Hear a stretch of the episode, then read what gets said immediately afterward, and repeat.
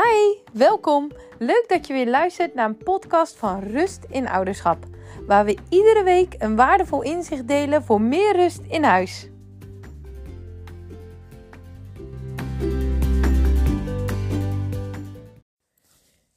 Leuk dat je weer luistert. Vandaag ga ik het hebben over opstandig en lastig gedrag van je peuter. Want als jij zelf ouder bent van een peuter of grootouder of je werkt misschien in de opvang, dan zullen de uitspraken ik wil het zelf doen of nee of niet doen, zullen je vast bekend in de oren klinken. En dit komt omdat jouw kind steeds meer zelf kan en vooral ook steeds meer zelf wil, ook als hij of zij het nog niet kan. En peuters kunnen hierdoor behoorlijk koppig zijn, ze kunnen behoorlijk dwars zijn en heel fel reageren omdat ze vasthouden aan wat ze zelf willen. En daardoor kunnen ze ook boos worden om in jouw ogen de kleinste dingen. Zoals een boterham die je misschien verkeerd snijdt. Of een verkeerde kleur beker die je, eh, die je aan ze geeft. Of uh, mijn dochter kan heel erg boos worden als ze een zakje snoep krijgt die gekreukeld is. En dit gedrag of deze frustraties of boze buien, dat kan zowel bij jouw kind dus veel frustratie opleveren, maar ook bij jou.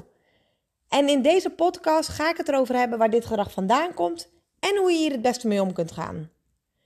En wat allereerst goed is om te weten, is dat het brein van een peuter volop in ontwikkeling is. En een peuter is gericht op zijn eigen behoeften en zoekt om die reden grenzen. Gaat zich ineens afzetten en doet niet meer vanzelfsprekend wat jij van hem of haar vraagt. En ook wil een peuter daardoor vaak meer dan dat hij kan. En dit kan dus allemaal leiden tot die frustraties en die bekende driftbuien. die driftbuien die precies gebeuren op het moment dat je weg moet, of midden op straat, of midden in de winkel. En dit kan jou heel veel energie kosten. En het geeft je soms ook een machteloos gevoel. Wat misschien een geruststelling is, dit gedrag van een peuter is heel gezond. En jouw peuter zit in een koppigheidsfase en leert hierdoor dat het een eigen ik heeft en een eigen wil. En ze noemen het ook wel de peuterpuberteit. En die begint zo rond de 18 maanden en duurt tot ongeveer 4 jaar. Maar het hoogtepunt ligt meestal tussen de 2 en 3 jaar. En natuurlijk kan dit verschillen per kind en zal de heftigheid van het opstandige gedrag ook per peuter verschillen. Want dit heeft natuurlijk weer te maken met het temperament van je peuter of het karakter. En ook hoe jij als ouder en de omgeving op het gedrag van je peuter reageert. Maar weet wel hoe goed je het ook doet, driftbuien of de uitspraken ik wil het zelf doen en de nee-fase, je zal er bijna niet aan ontkomen als je ouder bent van een peuter. En uh, wat dus ook goed is om te weten, is dat peuters heel primair reageren. Want zij hebben nog geen controle over hun emoties. En die emoties kunnen daardoor ook erg wisselen. Het ene moment is je peuter super blij en binnen een paar seconden ligt je peuter misschien dramatisch op de grond of is je peuter boos of verdrietig omdat het niet gaat zoals hij of zij wilde. En op het moment dat jouw peuter verdriet heeft, bijvoorbeeld als hij zijn knuffel kwijt is, of als je dat verkeerde snoepje geeft, of als papa de luier verschoont, in plaats van dat je peuter eigenlijk wil dat mama doet, dan lijkt dat voor jou misschien iets heel kleins of iets onbenulligs. En dan denk je ook, stel je niet zo aan. Maar voor jouw peuter is dat verdriet echt heel groot en heel intens. Want hij of zij begrijpt die gevoelens nog niet en ook vanwege de taalontwikkeling kunnen ze er vaak nog niet goed woorden aan geven. En dit kost jou als ouder veel geduld, maar weet dus wel dat het bij de ontwikkeling van jouw kind hoort. En wat daarna, daarnaast ook opvallend gedrag is van een peuter, is dat ze vaak veel fantasie hebben. ze kunnen een denkbeeldig vriendje hebben, de knuffels kunnen praten, of ze zijn misschien bang voor monsters onder hun bed. En dit is voor hun ook de echte waarheid. Want die fantasieën en de werkelijkheid die lopen nog door elkaar heen bij een peuter. En een peuter vertelt dan ook vaak iets wat niet waar is. En dat kan bijvoorbeeld op het moment dat ze iets heel graag willen en dan kunnen ze doen alsof het echt is.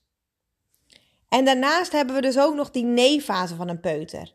Want het zal vaak voorkomen dat jouw peuter niet gelijk naar jou luistert, omdat het dus die eigen wil aan het ontwikkelen is. En je peuter dus het liefst wil doen wat hij of zij in zijn hoofd heeft. En dit komt omdat jouw peuter nog niet hier flexibel mee om kan gaan. En jouw peuter kan impulsen nog niet onder controle houden. Want een peuter weet vaak wel dat iets niet mag, maar hij kan zich er nog niet aan houden. En hierdoor heb jij als ouder misschien ook het gevoel dat jouw kind niet luistert of bewust grenzen aan het opzoeken is. Want als jij bijvoorbeeld tegen je peuter zegt dat het niet aan het knopje van de televisie mag zitten, zal je peuter het 9 van de 10 keer nog steeds doen. En dit komt omdat het brein van jouw peuter nog niet zo ver ontwikkeld is en zich dus nog niet kan inhouden op dat moment. Je peuter doet het dus niet expres. Al lijkt dit vaak wel zo. Hè? Want je peuter kijkt je vaak recht in je ogen aan. Uh, vaak geeft het ook nog even een lieve lach als hij precies doet wat niet mag. Maar dit hoort dus allemaal bij de ontwikkeling van jouw peuter. En ik wil je vandaag graag wat tips en inzichten geven wat jou gaat helpen om dat opstandige en lastige gedrag van jouw peuter te verminderen. En de eerste tip die ik jou wil geven is: wees er steeds weer van bewust dat het echt peutergedrag is. Hou je verwachtingen hierdoor laag en realiseer je dat je peuter op zichzelf gericht is en absoluut nog niet bezig is met jou of met de gevolgen van zijn of haar gedrag. Want jouw peuter ziet nog geen oorzaak-gevolg. En de uitspraak die wij ook vaak horen van deelnemers van ons programma Rust en Ouderschap: ja, maar hij weet toch heel goed dat het niet mag? En dat klopt inderdaad. je kind weet het wel, maar dat jouw kind het weet, wil nog niet zeggen dat jouw kind zich er ook al aan kan houden. Weten en het doen of het kunnen is echt nog iets heel anders. Dus realiseer je steeds weer dat je kind een peuter is en dat dit bij de ontwikkeling van jouw peuter hoort. En de tweede tip die ik je wil geven is: begin bij jezelf. Blijf rustig en geduldig, ook al is het gedrag van je peuter nog zo lastig. Als jij rustig en geduldig blijft, dan sta je al 10 voor. Want hoe meer jij vanuit irritatie of frustratie gaat reageren, hoe meer strijd je zal krijgen met je peuter. En om met meer geduld te kunnen reageren, is het waardevol om bewust te gaan worden van jouw eigen triggers. Want iedereen heeft een onderbewustzijn vol met linkjes, waardoor je in een milliseconde reageert zoals je reageert. Terwijl je dat eigenlijk anders wilt. En je gaat nu misschien wel schreeuwen of geïrriteerd reageren, terwijl je dat eigenlijk helemaal niet wilt. En de eerste stap is om bewust te worden van jouw eigen triggers en die interactie tussen jou en je kind. om precies zicht te krijgen wat er nou gebeurt in die interactie. En de volgende stap is om daarmee aan de slag te gaan zodat je een verandering gaat krijgen voor de lange termijn. En de derde tip die ik mee wil geven, benoem de behoefte of erken de emotie van je kind. Leef je in in wat je peuter voelt, denkt en wat zijn of haar behoefte is. En geef daar ook woorden aan. Als bijvoorbeeld papa die luier verschoont, terwijl je peuter erom schreeuwt dat mama dat moet doen, benoem dan ook. En je wilde graag dat mama je luier verschoont, hè? Of erken de emotie. Je bent er verdrietig van, hè?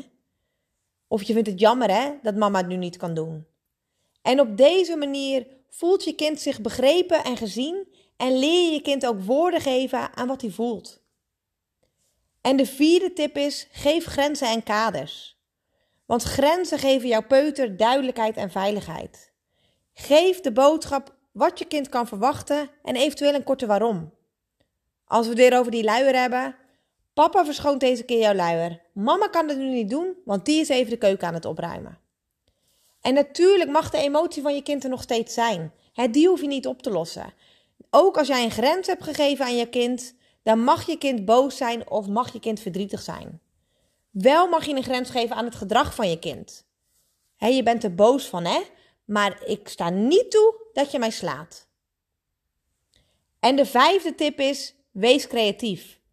Jij houdt de regie, maar je kunt je kind daarbinnen wel ruimte geven. Dat kan je doen door bijvoorbeeld keuzes te geven. Als je wilt dat je kind naar boven gaat om naar bed te gaan bijvoorbeeld, en je kind heeft er totaal geen zin in, geef dan keuzes. Ga jij eerst de trap op of ga ik eerst? Of loop je zelf of zal ik je optillen? Of als je je kind moet aankleden en die spartelt uh, aan alle kanten tegen, zal ik eerst je sokken aandoen of eerst je broek? Of als je kind dat je wilt, fruit, uh, wilt dat je kind fruit eet, vraag dan niet: wil je fruit? Waarop je waarschijnlijk een nee krijgt. Maar vraag dan eens: wil je een appel of wil je een peer? En op deze manier, als jij je kind keuzes geeft, dan geef je je kind toch nog een bepaald gevoel van controle, maar de uitkomst die jij graag wenst, die blijft hetzelfde. En iets anders wat goed kan helpen is om humor of afleiding te gebruiken. Bijvoorbeeld weer bij het naar boven gaan Verstop jij je boven, dan kom ik je zoeken. Of er komt een draakje achter je aan en die gaat je pakken. Of als je kind er totaal geen zin in heeft of verdrietig is, zullen we eens gaan kijken of je knuffels al liggen te slapen in je kamer. En iets anders wat kan helpen, hè, als je kind er verdrietig of boos over is dat iets nu vandaag niet kan, doe dan een belofte voor de volgende keer. Als papa die luier doet in plaats van dat mama het doet, zullen we afspreken dat mama de volgende keer je luier weer doet? En kom deze belofte dan ook na. Het kan ook helpen om een alternatief te bedenken. Wanneer jouw peuter misschien een boek wil lezen van zijn of haar grote broer, maar dat mag niet, kom dan met een ander boekje en zeg tegen je peuter: Zullen wij dan samen dit boekje lezen? En de laatste tip die ik wil geven is: help je peuter. Want jouw peuter heeft nog volop jouw hulp en jouw steun nodig. En dat is net zoals met het aanleren van vaardigheden als leren praten, leren fietsen. Het is ook zo met het aanleren van vaardigheden als luisteren, omgaan met teleurstellingen, leren spelen. Zie ook deze vaardigheden als een leerproces, wat gaat met vallen en opstaan. En steun je kind als het valt en leer je kind stap voor stap hoe hij of zij het anders kan doen. En natuurlijk met deze inzichten en met deze tools zal je peuter nog steeds graag doen wat hij zelf wil. Maar hopelijk verloopt het hierdoor wel wat rustiger en wat gemakkelijker bij jou in huis. En wil jij meer informatie over en leren om nog bewuster met het gedrag van je peuter om te gaan? Bekijk dan eens ons programma Rust en Ouderschap, waar al veel, vele ouders je zijn voorgegaan, ook ouders van een peuter, omdat je er soms gewoon zelf niet uitkomt. En dat is ook niet zo gek, hè? Want je zit midden in de situatie en het gedrag van jouw peuter, dat triggert iets bij jou. Waardoor het soms heel lastig is om te zien wat er nu precies gebeurt en hoe je dat kunt aanpakken. En wij helpen je daar graag bij. Dus kijk hieronder eens voor meer informatie hoe wij jou daarbij kunnen helpen en hoe het leven met je peuter nog een stukje makkelijker wordt. Bedankt weer voor het luisteren en tot de volgende keer.